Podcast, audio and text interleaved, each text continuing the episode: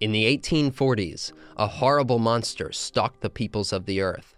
The great Victorian Leviathan stretched its tentacles across six of the seven continents, holding terrified and powerless peoples in subjection by the hundreds of millions. Where Victoria could not conquer by the sword, she chartered private companies to do the dirty work for her. She commissioned pirates or purchased local elites, and she paid for it by squeezing her subjects and looting the planet. The nominally free people of America stood as perhaps the first, the last, the only challengers capable of slaying the monster and liberating the world. This was the Locofoco, libertarian version of Manifest Destiny, and this is how the Republic really became the Empire.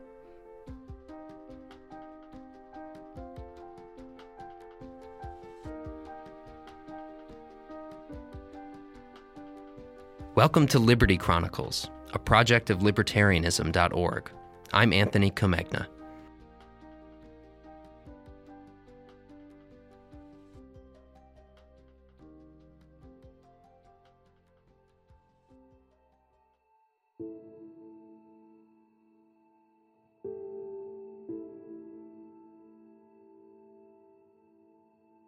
We often learn that Manifest Destiny was the invention of racists and conquest hungry imperialists.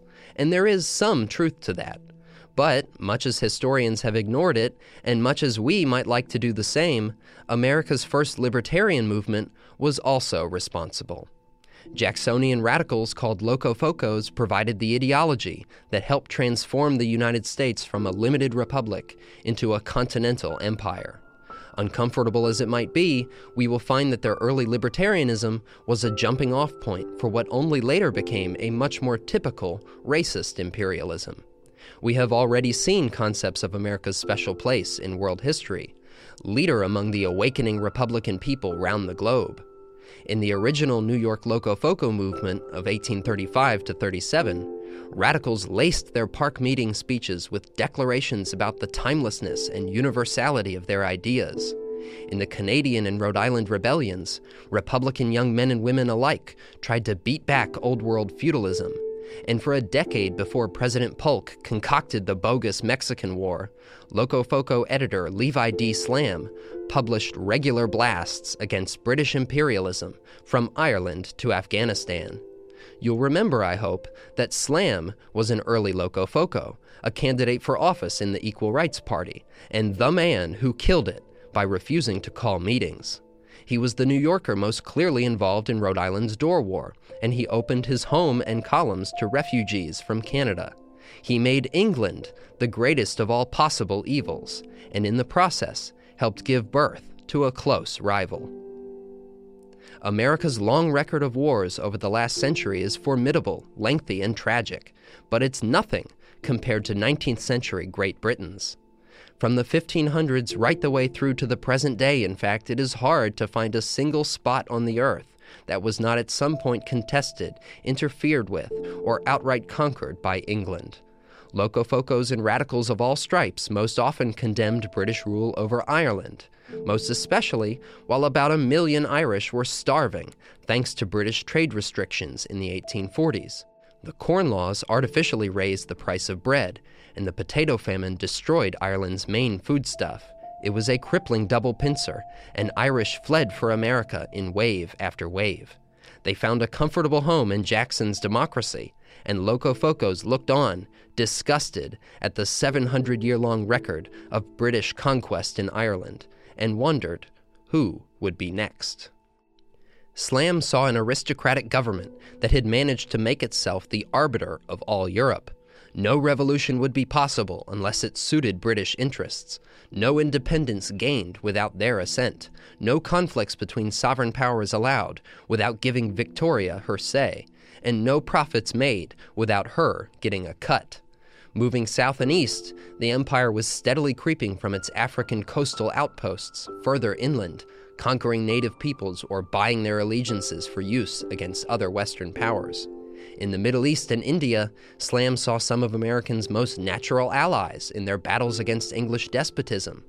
Reporting on a recent debacle in Afghanistan, Slamm wrote with empathy and understanding for native peoples. Near the close of the First Afghan War, the British agreed to evacuate Kabul, but the Afghans doubted their sincerity. Testing the English promises, Prince and Emir Mohammed Akbar Khan approached the British envoy with a scheme to join their side and help them hold Kabul. The envoy was all for it, so the Afghans knew they could not trust the British. Slamm wrote, Who can wonder that they seized and slew the principal traitor? Who can regret the fearful retribution which was inflicted on the abettors? Westerners should not mourn the death of some imperial agent. They should weep that a professedly Christian people so stained themselves and their civilization with innocent blood.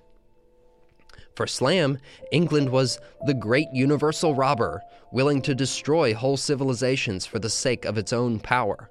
Whatever crimes you could recall from history had their match in British India. Wholesale butchery, duplicity, desolation, intentional famine, and too many others to count. In China, meanwhile, the British were only beginning the game of empire. There, during the same years they were slaughtering and subjugating Afghans, the British were fighting the First Opium War, 1839 to 42. In the Chinese people, one of Slamm's correspondence writers saw an ancient and venerable culture now made most deadly hostile to everything English.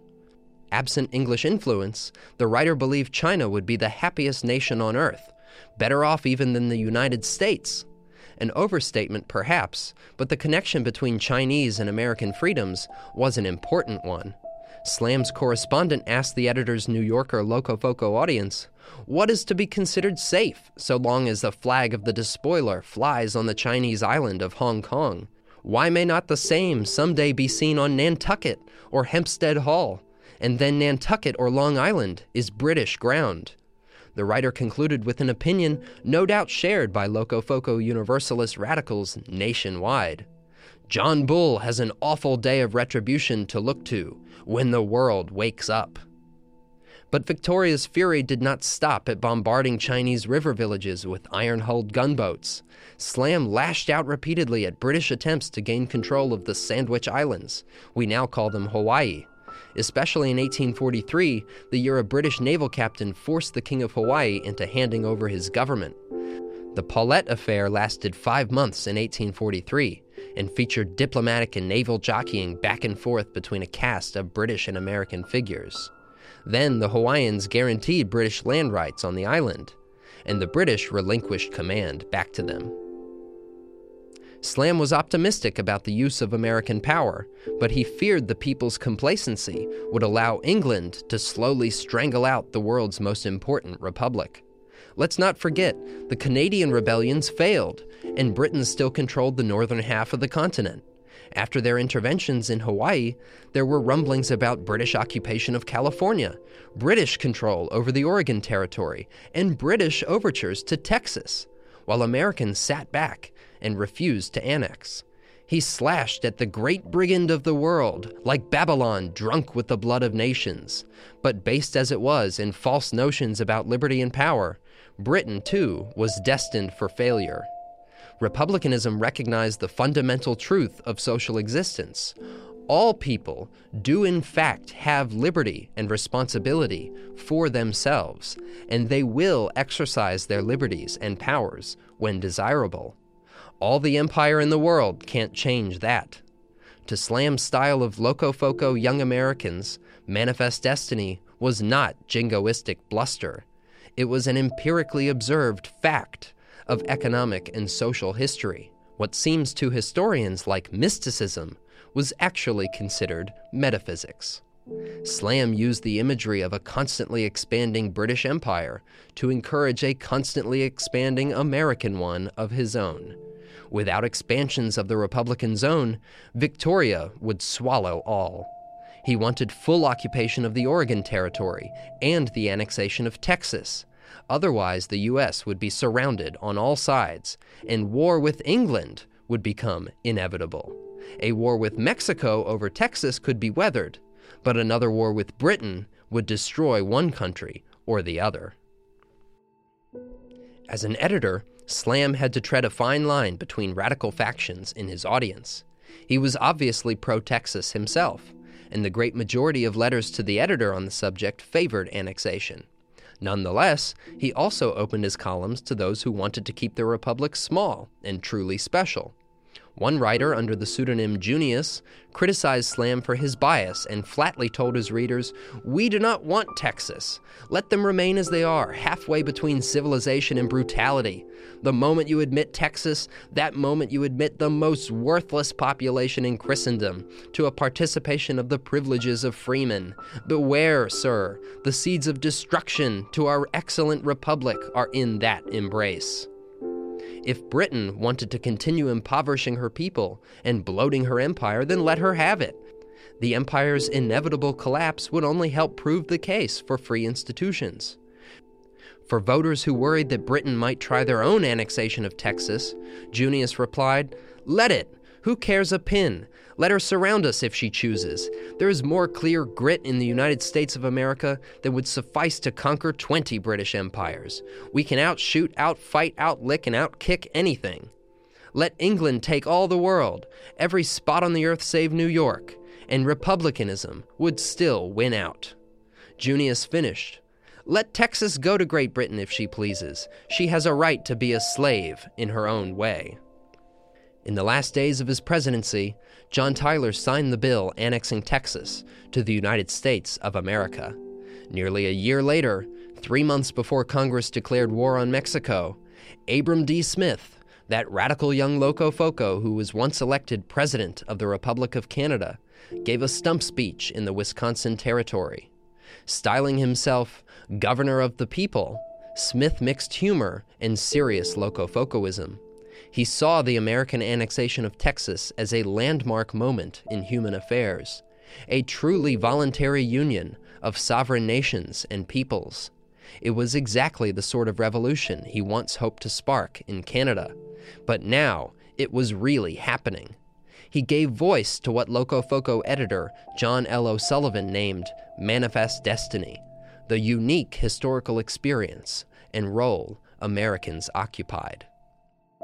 Message of His Excellency A.D. Smith, Governor of the People, delivered at the Capitol, January 20th, 1846.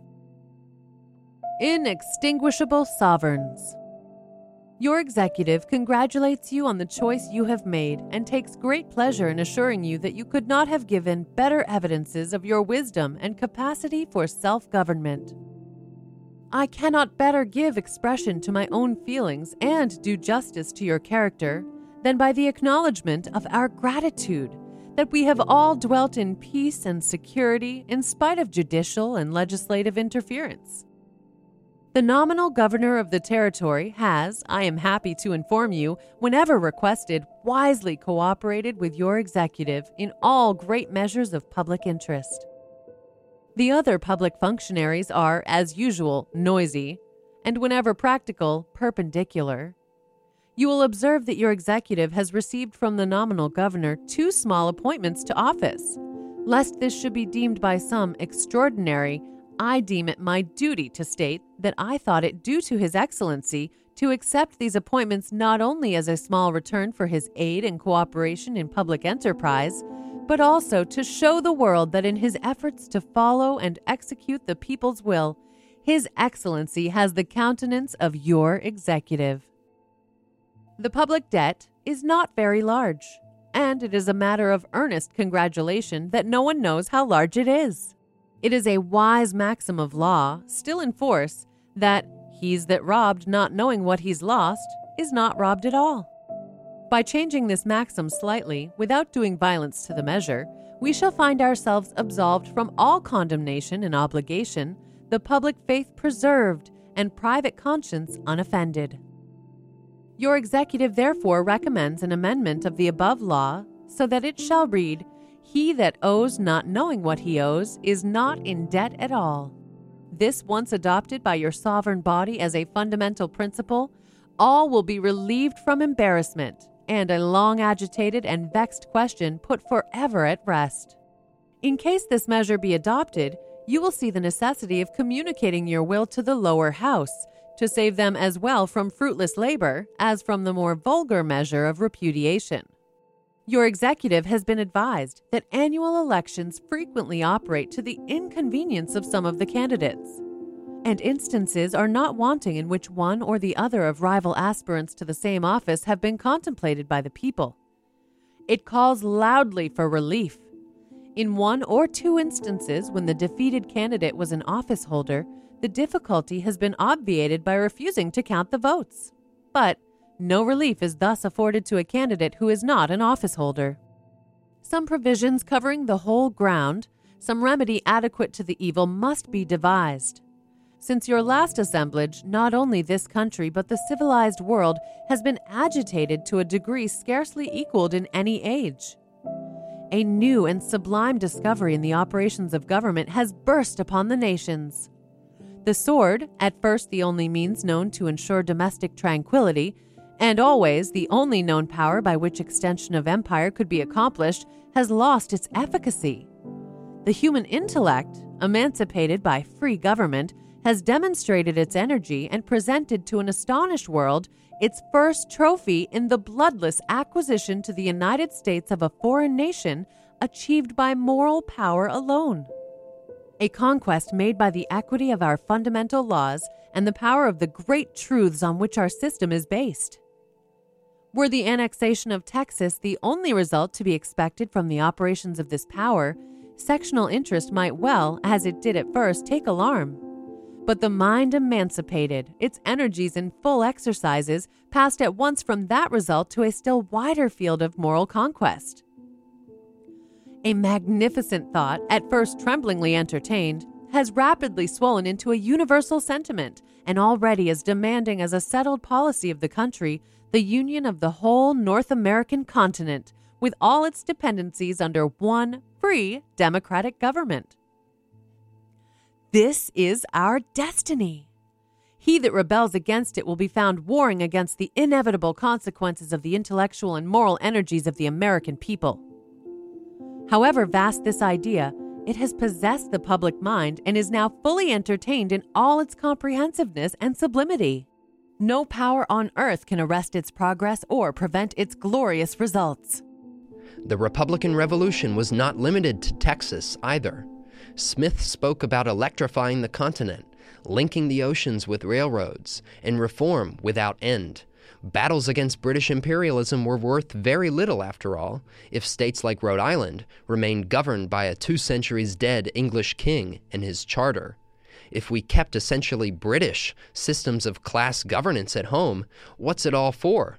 We are still serfs, one way or another, existing at the sufferance of the Queen and her corporate creatures really no different than the Afghans or Chinese. Smith concluded his speech with suggestions for governing the Wisconsin Territory, most clearly jokes, some gravely serious.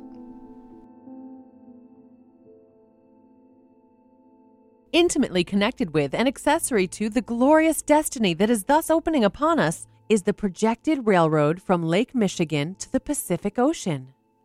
That stupendous achievement is required by the spirit and capacity of the present age and is essential to the permanency of the acquisitions in prospect.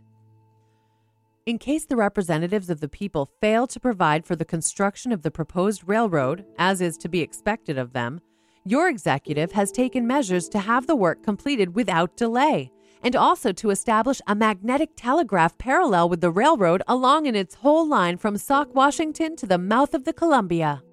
This is designed by your executive as but the beginning of a system of internal improvements.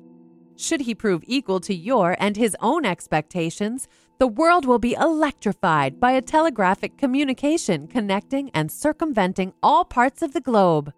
Commencing at Sheboygan, from thence in its progress dispensing its branches and diffusing its blessing to all intermediate points, and finally terminating at St. Joe. The character of a fiscal officer of the territory should be viewed by you in the light of a corporation. Such he is, in fact, and however elegant and persuasive the exterior presented or captivating his deportment, the solemn engagements you have assumed forbid your being beguiled thereby.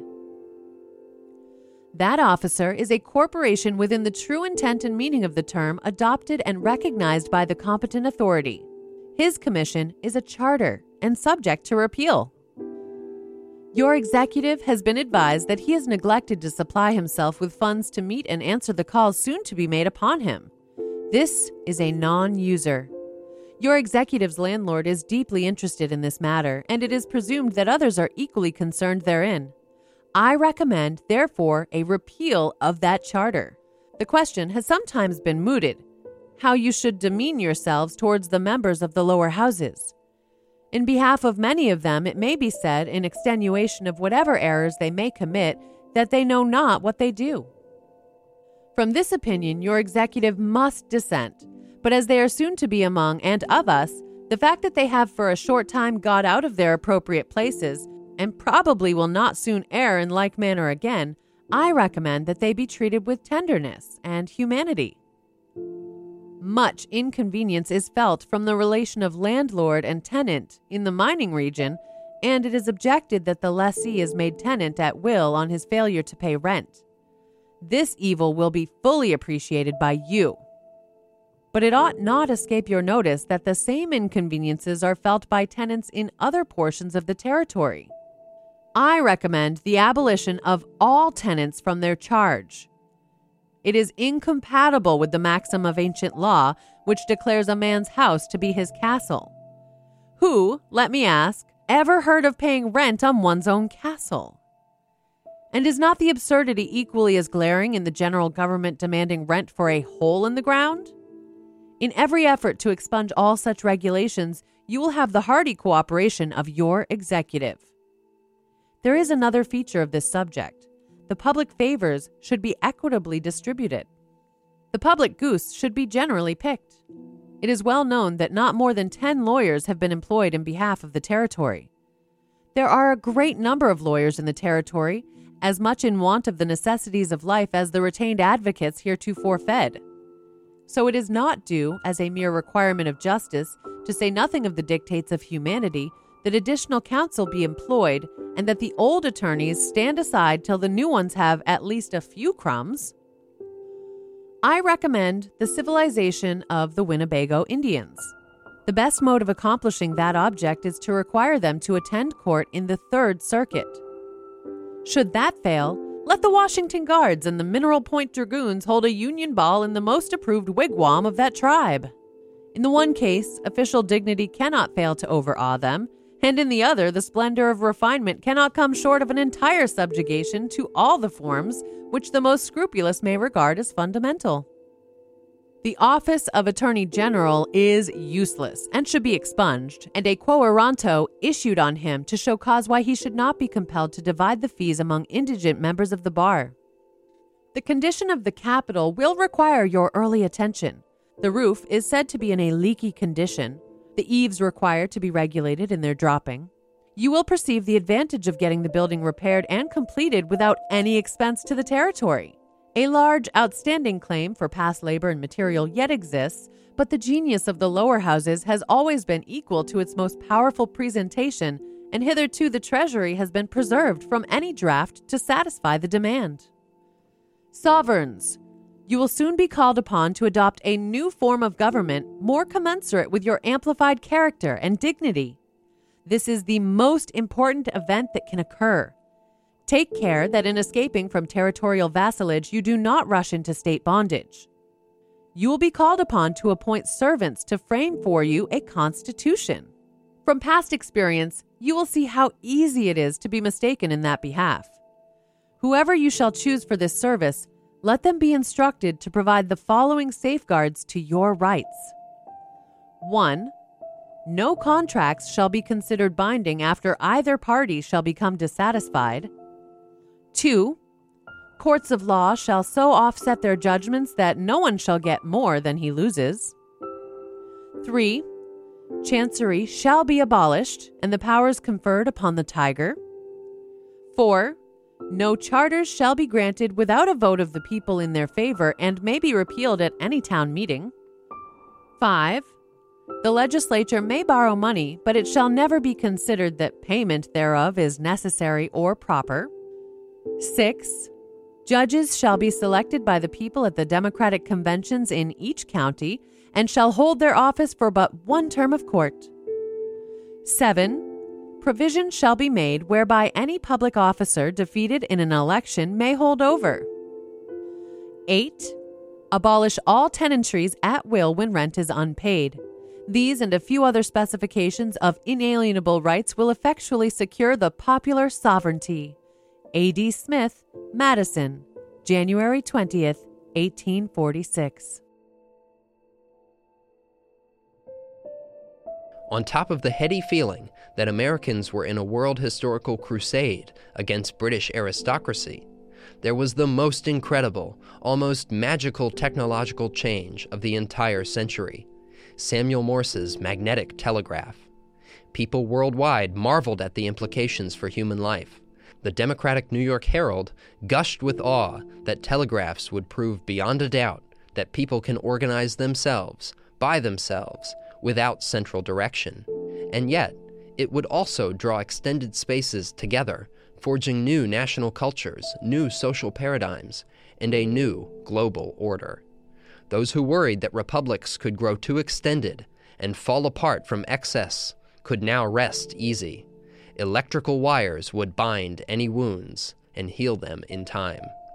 Some even expected Britain and America to draw closer together in the end, and they saw the child eventually absorbing the parent country, a single Anglo American establishment. These people knew they were at a crossroads in human existence. They believed their republic could now exist as a consolidated nation, a single homogeneous mass of individuals sharing in the spoils of liberty, without the deep cultural divisions that plagued all extended empires. Anti expansionism might be well and good for ancient Greece and Rome, but America was what John L. O'Sullivan called the great nation of futurity. British feudalism be damned. Early libertarianism was on the march.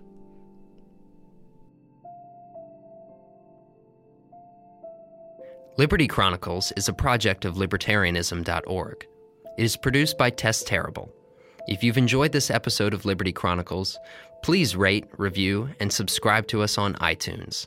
For more information on Liberty Chronicles, visit libertarianism.org.